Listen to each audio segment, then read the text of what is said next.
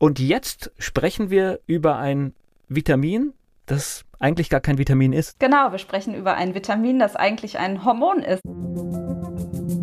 Medizin für Mitdenker.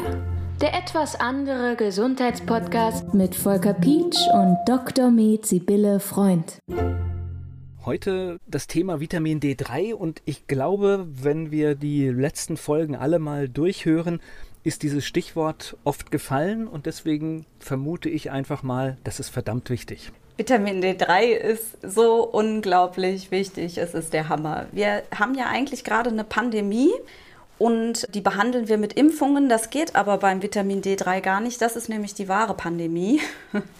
Es ist tatsächlich so, dass wir weltweit Vitamin D-Mängel haben. Also nicht nur hier bei uns, nicht so gut beleuchteten Deutschland, sondern auch am Äquator, auch in Brasilien, auch in Australien, auch in Italien und Spanien. Also da fiel zum Beispiel auf, gerade bei Corona-Beginn. Letztes Jahr war das im Frühjahr 2020 da hatten die ganzen Italiener und Spanier, die eingewiesen wurden, massive Vitamin D-Mängel. Also es ist wirklich unglaublich, wie viel Vitamin D-Mangel vorkommt. Also ich weiß, Vitamin D3 wird vom Körper selbst gebildet. Ich weiß gar nicht, wo es genau gebildet wird, aber das verrätst du uns bestimmt.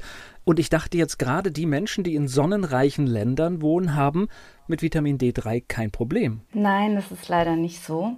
Das unterschiedliche Gründe. Also erstmal kurz zur Bildung von Vitamin D. Das wird gebildet aus Vorstufen, die wir über die Nahrung aufnehmen und wird dann erstmal in der Leber ein Teil gebildet vom Vitamin D und dann wird ein Teil in der Haut gebildet durch die Sonne und dieses Vitamin D wird dann später im Körper an verschiedenen Stellen, in den Nieren und so weiter aktiviert.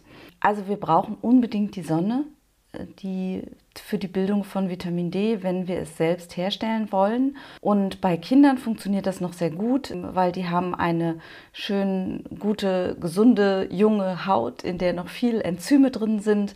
Da kann das Vitamin D noch gut aktiviert werden, wenn die in der Sonne sind. Aber unsere Kinder sind halt häufig nicht mehr in der Sonne, weil die im Haus sind und in der Schule und dann Hausaufgaben machen und dann vorm Computer sitzen. Und dann gehen sie vielleicht abends, weil es den Eltern dann mal reicht, gehen sie dann vielleicht mal raus und spielen draußen vielleicht Fußball oder so. Auch im Sommer kann das sein. Das ist dann häufig erst um nach 17 Uhr, weil sie vorher viel zu tun haben. Und dann ist die Sonne aber nicht mehr in der Lage, bei uns die Vitamin D-Bildung zu triggern. Das hört meistens so gegen, äh, eigentlich so gegen 17 Uhr etwa auf. So, das ist mal das eine. Dann das andere ist, dass sehr viele Kinder eingecremt werden, wenn sie in die Sonne gehen, weil sie eben nicht so viel in der Sonne sind, dass sie langsam bräunen, sondern weil eben die Gefahr besteht, dass sie einen Sonnenbrand bekommen. Und das ist auch durchaus aus hautärztlicher Sicht sinnvoll, dass man die Kinder dann gegen die Sonneneinstrahlung schützt, wenn sie nur so wenig in der Sonne sind. Aber dadurch bilden sie halt auch kein Vitamin D mehr, wenn die Sonnencreme da ist. Dann gibt es noch andere Faktoren, zum Beispiel wenn man älter ist, dann wird die Haut dünner, dann haben wir weniger Enzyme da drin, dann bildet sich weniger Vitamin D im Körper oder wenn wir zum Beispiel gewichtiger werden, älter werden und etwas korpulenter, dann brauchen wir auch sehr viel mehr Vitamin D und dann kommen, kommen wir da selber bei der Bildung auch nicht mehr nach. Genauso ist es auch, wenn die Haut dunkler ist. Je dunkler die Haut ist, umso schlechter wird Vitamin D gebildet. Deshalb sind wir auch, als wir ausgewandert sind aus Afrika, wahrscheinlich heller geworden, weil wir weniger Vitamin D brauchen, wenn wir hellhäutiger sind. Und weiter oben im Norden haben wir eben weniger Sonne, ähm, um Vitamin D zu bilden. Es gibt auch Leute, die sind sehr blond und sehr hell, die brauchen deutlich weniger Vitamin D. Ich habe mich mit dem Thema auch schon auseinandergesetzt und ich nehme Vitamin D3. Ich nehme aber deutlich mehr, als empfohlen wird in Deutschland. Das hat damit zu tun, dass die Empfehlungen nicht mit dem wissenschaftlichen Stand mitkommen. Und ich glaube, das RKI beschäftigt sich nicht so vordergründig mit diesem Thema, sondern die haben andere Themen, die viel präsenter sind. So versuche ich mir zu erklären, warum die immer noch auf Werten ihre Empfehlungen basieren, die eigentlich nicht mehr realistisch sind. Wir haben letztens mal eine Anfrage ans RKI gemacht. Da haben wir zur Antwort bekommen, dass die sich an der Cochrane-Organisation orientieren. Cochrane analysiert Daten und Studien und die versuchen, Evidence-Based Medicine zu machen, also evidenzbasierte Medizin. Sie kümmern sich darum und versuchen aufgrund von Studien quasi Leitlinien zu erstellen oder Aussagen machen zu können, die dann wirklich evidenzbasiert sind. Warum sage ich versuchen? Weil das wirklich schwierig ist und man vor einigen Jahren noch hieß es, dass das medizinische Tun eigentlich nur zu sieben Prozent evidenzbasiert ist. Und das hat sich jetzt nicht radikal verändert. Also sagen wir, es sind vielleicht zehn Prozent, aber viele Sachen sind einfach empirisch, die sind einfach Erfahrungswissen und dieses Evidenzbasierte ist wirklich schwer zu bekommen. Und wir haben sehr viele Studien, also jetzt gerade zu Vitamin D und Covid zum Beispiel, gibt es mittlerweile über 90 Studien, die zeigen, dass Vitamin D sehr hilfreich ist bei Covid, sogar die Sterbehäufigkeit senkt, die Erkrankungshäufigkeit senkt, den Verlauf erleichtert. Und von diesen Studien sind 27 durch ein Peer-Review-Verfahren gegangen. Das bedeutet, dass sie durch andere Wissenschaftler überprüft wurden. Und die sagen dann, ja, die Studie ist in Ordnung, die zeigt das tatsächlich an. Wenn wir das jetzt mal gerade vergleichen damit, dass wir einzelne Studien haben, die zeigen sollen, dass durch die Impfung die Übertragungsgefahr gebannt wird von Covid oder vermindert wird, dann denke ich immer, eine Studie macht noch keinen Sommer. Darauf können wir uns überhaupt nicht verlassen. Aber beim Vitamin D haben wir so viele Studien. Und wir haben die Erfahrungen von vielen Kollegen, dass es total wichtig ist. Also ich finde das sehr überzeugend und ich finde, wir müssen das machen. Wie finde ich denn jetzt heraus, ob ich Vitamin D zuführen muss oder nicht? Ganz einfach über einen Bluttest. Einfach Blut abnehmen lassen und dann sehen wir es. Es gibt zwei verschiedene Messeinheiten, einmal Nanogramm pro Deziliter und dann Nanomol pro Liter. Bei Nanogramm pro Deziliter sprechen wir von einem Intervall von 40 bis 70 Nanogramm pro Deziliter, wo wir sagen können, okay, hier ist der Bereich, wo der Vitamin D-Spiegel in Ordnung ist. Und bei Nanomol pro Liter sind es 100 bis 150 Nanomol pro Liter. Das ist dann der Bereich, in dem wir sagen, okay, Ihr Spiegel ist in Ordnung, damit können Sie rumlaufen. Aber tatsächlich ist es so, wann bilden wir denn Vitamin D3 selbst? Was muss da kommen? Was muss passieren? Das heißt, ich muss halbnackt in der Sonne sein. Für Vitamin D3 muss die Sonne sehr steil oben am Himmel stehen, also mindestens so, dass wenn ich in der Sonne bin und die Sonne scheint von oben herab, dass sie so steil scheint, dass mein eigener Schatten kürzer ist als meine Körpergröße. Das muss nicht unbedingt der eigene Schatten sein, das kann auch irgendein Objekt sein, das wir uns angucken. Also ein Baum, wenn ich sehe, dessen Schatten ist kürzer als der Baum, dann weiß ich, die Sonne steht hoch genug, dass ich Vitamin D bilde. Wenn man auf seine Wetter-App guckt, muss dann der UV-Index größer 3 sein, also mindestens 4. Also es ist durchaus etwas, was mal bei uns vorkommt, aber eher nicht. Genau, es kommt also zum Beispiel nicht vor im Winter, etwa zwischen Ende Oktober und Anfang März. Da bilden wir überhaupt kein Vitamin D. Auch wenn die Sonne noch so brettelt, es gibt kein Vitamin D. Dann geht es im März langsam los. Dann gibt es bestimmte Uhrzeiten, da bilden wir dann, wenn die Sonne scheint, Vitamin D. Also zum Beispiel so etwa maximal zwischen 10 und 17 Uhr. Kann das dann im Hochsommer werden? Also ich habe eben, wenn es losgeht, geht es vielleicht los bei etwa 12 bis 1 Uhr. Ist dann eine gute Zeit, dass die Sonne so scheint, dass man Vitamin D bildet. Und dann später im Hochsommer ist es eben so, dass die längste Zeit ist dann von etwa 10 bis 17 Uhr. Und dann ist das wieder rückläufig, dann muss man sich wieder Richtung Mittagszeiten orientieren, damit man genug Vitamin D kriegt. Jetzt haben wir aber zwei Situationen, die problematisch sind. Einmal ist es häufig auch mal bedeckt oder es regnet, dann bilden wir natürlich kein Vitamin D, ist ja ganz logisch, insbesondere weil wir auch drinnen sitzen. Die andere Situation ist die, dass wir jetzt drei so heiße Sommer hatten, dass die Leute eigentlich zu den Zeiten, zu denen sie Vitamin D hätten bilden können, gar nicht raus wollten, weil es einfach zu heiß war. Und das wirkt dann so paradox, weil man denkt, boah, das Wetter war doch ein Kracher Wetter für Vitamin D. Wieso habe ich jetzt kein Vitamin D gebildet? Ja, weil ich eben nur drinnen saß und da scheint die Sonne halt nicht rein. Naja, wir verhalten uns ja schlagartig so wie die Menschen im Süden. Das heißt, wir sind dann in der größten Hitze sind wir drin. Und das ist vielleicht auch eine Erklärung, warum es im Süden auch Vitamin D-Mangel ja, gibt, klar. weil die sind ja nicht doof. Ne? Mhm. Und das andere Ding ist, ich habe dann oft Eltern, die erstaunt sind, dass ihre Kinder so einen Vitamin D-Mangel haben. Aber das hat erstens mal natürlich damit zu tun, dass die Kinder heutzutage tatsächlich viel weniger rausgehen als früher. Aber das Zweite ist, die sind morgens in der Schule, mittags gibt es Mittagessen, dann werden Hausaufgaben gemacht und um 17 Uhr ist dann halt mal Fußball, da kann man rausgehen. Was ist nach 17 Uhr? Da gibt es nicht mehr genug Sonne für Vitamin D. Oder wenn die Kinder dann rausgehen und die Sonne scheint noch, denn die scheint ja nach 17 Uhr auch noch richtig doll. Es kann ja auch total heiß sein. Dann werden sie auch eingecremt, damit sie keinen Sonnenbrand kriegen. Und das führt auch dazu, dass kein Vitamin D mehr gebildet wird. Naja, Oder viel weniger. Ja, ich ja. hatte das, glaube ich, auch schon mal erwähnt. Diese Sonnenschutzfaktoren, die sind auch in ganz vielen Präparaten drin, wo man nicht damit rechnet. Das heißt, es könnte auch ein Faktor sein, der tatsächlich ja. dazu führt, dass wir dort einen Mangel Was haben. Was war das? Was war Rasiercreme. das Ich habe das Rasiercreme entdeckt. Also ich meine, ich rasiere mich selten draußen. Fand das total irritierend, aber es ist ein Lichtschutzfaktor drin gewesen. Es ist verrückt. Ja. Also gehört da nicht rein. So, jetzt haben wir über den Mangel, den sehr viele haben, schon gesprochen, aber wie merke ich den denn? Ja, ich möchte noch eine Sache, ich beantworte das sofort. Ich möchte noch eine Sache nachhaken. Nämlich, man denkt dann ja, aber ich kann doch nicht dauernd in der Sonne sein, dann kriege ich doch Hautkrebs. Dazu gibt es übrigens sehr interessante Studien, äh, sowohl an Bauarbeitern, die viel in der Sonne sind, als auch an Fischern die von ganz früh im Jahr schon recht stark der Sonne ausgesetzt sind und sich langsam an die Sonne gewöhnen und dann langsam wieder die Bräune abbauen so ein bisschen.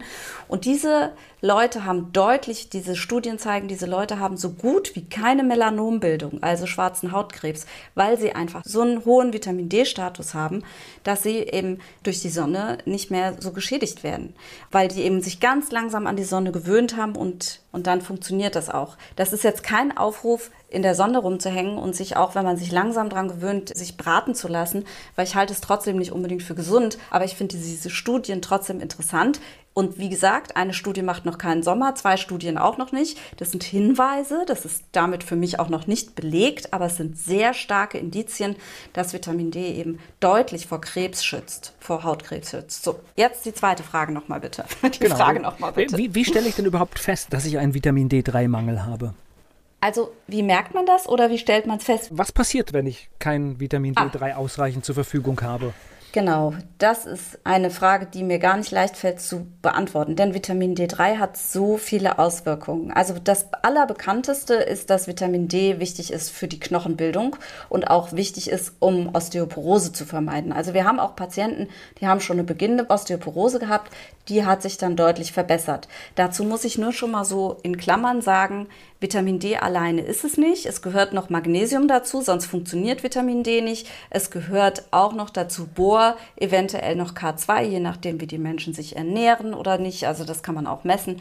Es gibt noch so Kofaktoren, Magnesium ganz insbesondere, die wichtig sind, damit das dann auch funktioniert.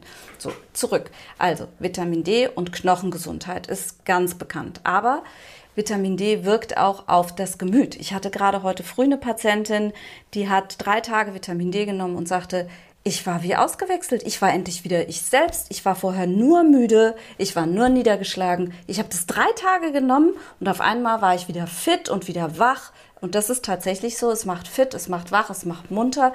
Ich glaube, dass daher auch das Problem kommt mit der Frühjahrsmüdigkeit, was man so früher kannte oder was vielleicht einige Leute noch kennen, dass man da einfach so lange im Vitamin D-Defizit war, dass man irgendwann echt abbaut. So, das ist noch ein Faktor. Es ist wichtig zum Beispiel gegen Depressionen deshalb auch. Also viele Leute, die so niedergeschlagen sind, die haben auch einen Vitamin D-Mangel. Schlafstörungen können auftreten, wenn man Vitamin D-Mangel hat.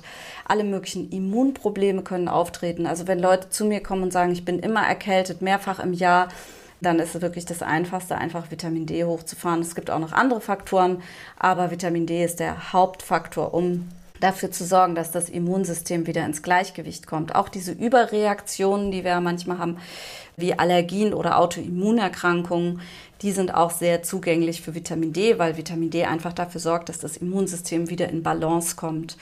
Wenn ich so diese Aufzählung da gerade höre, dann sind das natürlich auch wieder alles Sachen, da könnte es wahrscheinlich tausend Gründe für geben. Warum ich jetzt ja. zum Beispiel depressiv bin. Das ist ja wieder nicht so offensichtlich, ne? Auf jeden Fall. Also es gibt auf jeden Fall tausend Gründe und natürlich können auch andere Ursachen dahinter stecken.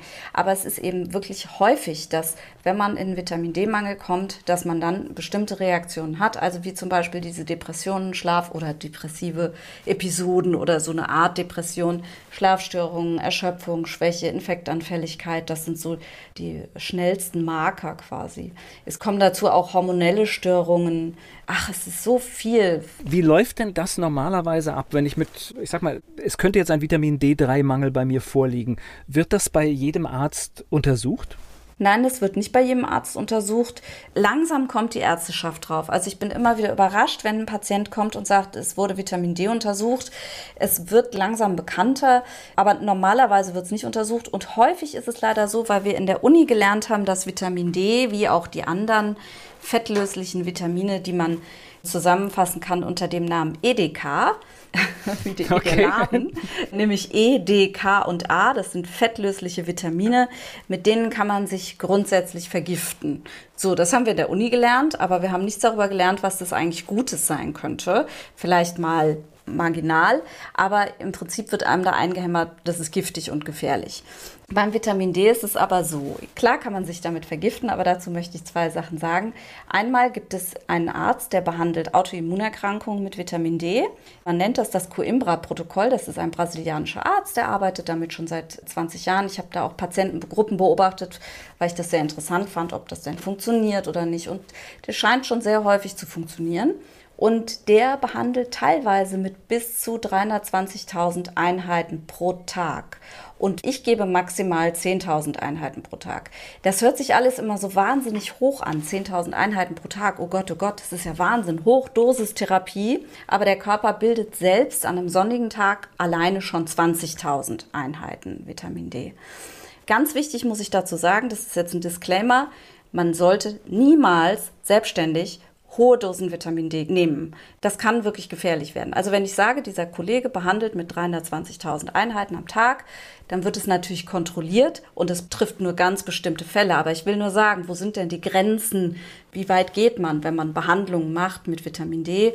Und da finde ich, wenn wir von 10.000 reden, ist das wirklich niedlich, wenn man sich anguckt, mit welch hohen Dosierungen die dort arbeiten. Wie gesagt, unter genaueste Laborkontrolle, Patient muss ganz bestimmte Diäten einhalten und so weiter. Also das ist auf keinen Fall was für jedermann. Und ich finde es auch gefährlich, wenn ein Patient selbst 100.000 Einheiten Vitamin D irgendwie sich kauft und die selbst einsetzt. Also da muss man schon wirklich dann sagen, Achtung, Achtung, Vorsicht, das gehört schon am Anfang zumindest ein Therapeut dazu, finde ich, mit dem man besprechen sollte, wie man damit umgeht. Aber wenn der Patient dann eingenordet ist und sich kennt und weiß, ich brauche ungefähr so viel Vitamin D, dann kann man den damit auch laufen lassen normalerweise. Was ich jetzt aber auch gelernt habe, es ist nicht selbstverständlich, dass wenn du in medizinischer Behandlung bist, dass danach geschaut wird. Also können wir auch wieder nur den Rat geben, einfordern. Ja, bitte einfordern und dann das mit einem Therapeuten, der sich damit auch auskennt, besprechen. Denn das ist halt so die Sache. In der Uni haben wir gelernt, Vitamin D ist gefährlich und deshalb ist bei den Kollegen und auch bei Apothekern kriege ich immer mal Rückmeldungen, oh Gott, oh Gott, sie wollen mehr als 20.000 Einheiten pro Woche geben. Das steht doch auf dem Beipackzettel, dass man da nicht mehr geben soll oder was weiß ich. Die machen sich da alle sehr verrückt, weil sie sich damit nicht beschäftigen. Ich mache das jetzt ja seit Jahren behandle ich mit Vitamin D tagtäglich. Da ist noch nie irgendwas passiert. Ja, das geht nur gut. Also es tut den Patienten nur gut oder es passiert gar nichts. Das sind die zwei Alternativen. Aber wir hatten noch nie irgendwelche Probleme damit. Und die zweite Sache, die ich noch erwähnen wollte in Bezug auf Dosierungen, es gibt einen Kollegen, der hat Vitamin D um 1970 isoliert, sowohl die aktive Form als auch die in Anführungszeichen Speicherform, die aber auch eine Halbwertzeit von nur zwei Wochen hat. Und das ist Michael Hollick. Michael Hollick ist eben einer, der sich sehr lange mit und sehr intensiv mit Vitamin D befasst hat und auch weiterhin befasst. Der verfasst auch Studien und ist eben seit 50 Jahren dabei und das, also für mich ist der der Papst vom Vitamin D. Naja gut, es gibt auch noch andere Leute, die haben Ahnung, aber der ist eine, ein wichtiger Ansprechpartner. Und von ihm habe ich mal einen Vortrag gehört und da hat er erzählt, er ist morgens im Labor gewesen um 7 Uhr und da klingelt das Telefon und er geht ran und sagt, ja, hallo, wer ist denn da? Und dann sagt das Gegenüber, ah, Michael Hollick, ich habe Sie dran. Und sagte Michael Hollick, wieso? Ja, ich weiß, Sie sind Michael Hollick, weil Sie sind um 7 Uhr schon im Labor. Ich muss mit Ihnen sprechen. Ich bin Anwalt. Ich habe eine Vitamin D-Vergiftung. Sie haben empfohlen, dass ich zwei Esslöffel Vitamin D am Tag von dem und dem Präparat nehmen soll. Ich habe jetzt ein Jahr lang zwei Esslöffel genommen und ich habe jetzt eine Vitamin D-Vergiftung. Ich habe Darmprobleme und Krämpfe und fühle mich sehr schlapp. Und dann sagte Michael Hollick, ja, so, Sie haben diese zwei Löffel genommen, dann schicken Sie mir bitte das Produkt mal zu. Ich möchte es mal untersuchen. Dann hat er ihm dieses Vitamin D-Produkt zugeschickt und Michael Hollick hat es im Labor untersucht und hat festgestellt, dass dieser Patient ein Jahr lang täglich eine Million Einheiten genommen hat. Und das finde ich doch echt interessant, dass man also sich da nochmal überlegen kann, Der ist auch komplett wiederhergestellt. Der ist jetzt Patient von Michael Hollick mittlerweile. Und das war ein Fehler von der Herstellung ne, von dem Vitamin D-Produkt. Da war die Charge nicht verdünnt worden. Ja, und dann hat er so viele Einheiten genommen. Und es ist auch nicht wirklich richtig viel passiert. Also das Thema Vitamin D3 geht uns alle an, das haben wir heute gelernt. Kannst du noch mal zusammenfassen, wie wir das am besten in unserem Alltag integrieren können? Ja, also wir fahren ja immer mit unseren Höhlen durch die Welt und leben in Höhlen, wenn man sich das mal so vorstellt. Wir sind also sehr viel drin und wenn wir einen guten Vitamin D-Spiegel haben wollen, um die ganzen Sachen möglichst zu vermeiden, die wir schon besprochen haben, dann macht es natürlich Sinn, den überprüfen zu lassen. Am besten in, in Zusammenarbeit mit einem Therapeuten und dann dafür zu sorgen, dass er langfristig auf einem guten Spiegel ist. Medizin für Mitdenker. Der etwas andere Gesundheitspodcast mit Volker Pietsch und Dr. Med Sibylle Freund.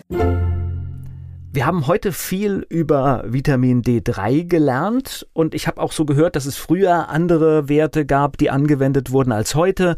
Das heißt, da gibt es immer wieder Veränderungen und das bedeutet ja auch, so eine Medizinerin wie du, die muss sich regelmäßig fortbilden. Ja, wir müssen uns regelmäßig fortbilden und da gibt es unterschiedliche Formen der Fortbildung. Es gibt Fortbildungen, die werden angeboten von Firmen. Es gibt Fortbildungen, die werden angeboten von Wissenschaftlern direkt, von Instituten und so weiter. Und und es gibt da auch ein Punktesystem, es ist relativ komplex. Oder es gibt die Möglichkeit, dass man einfach selber sagt, man sucht sich die Fortbildungen aus bei den Instituten, Herstellern, Wissenschaftlern, die einen interessieren.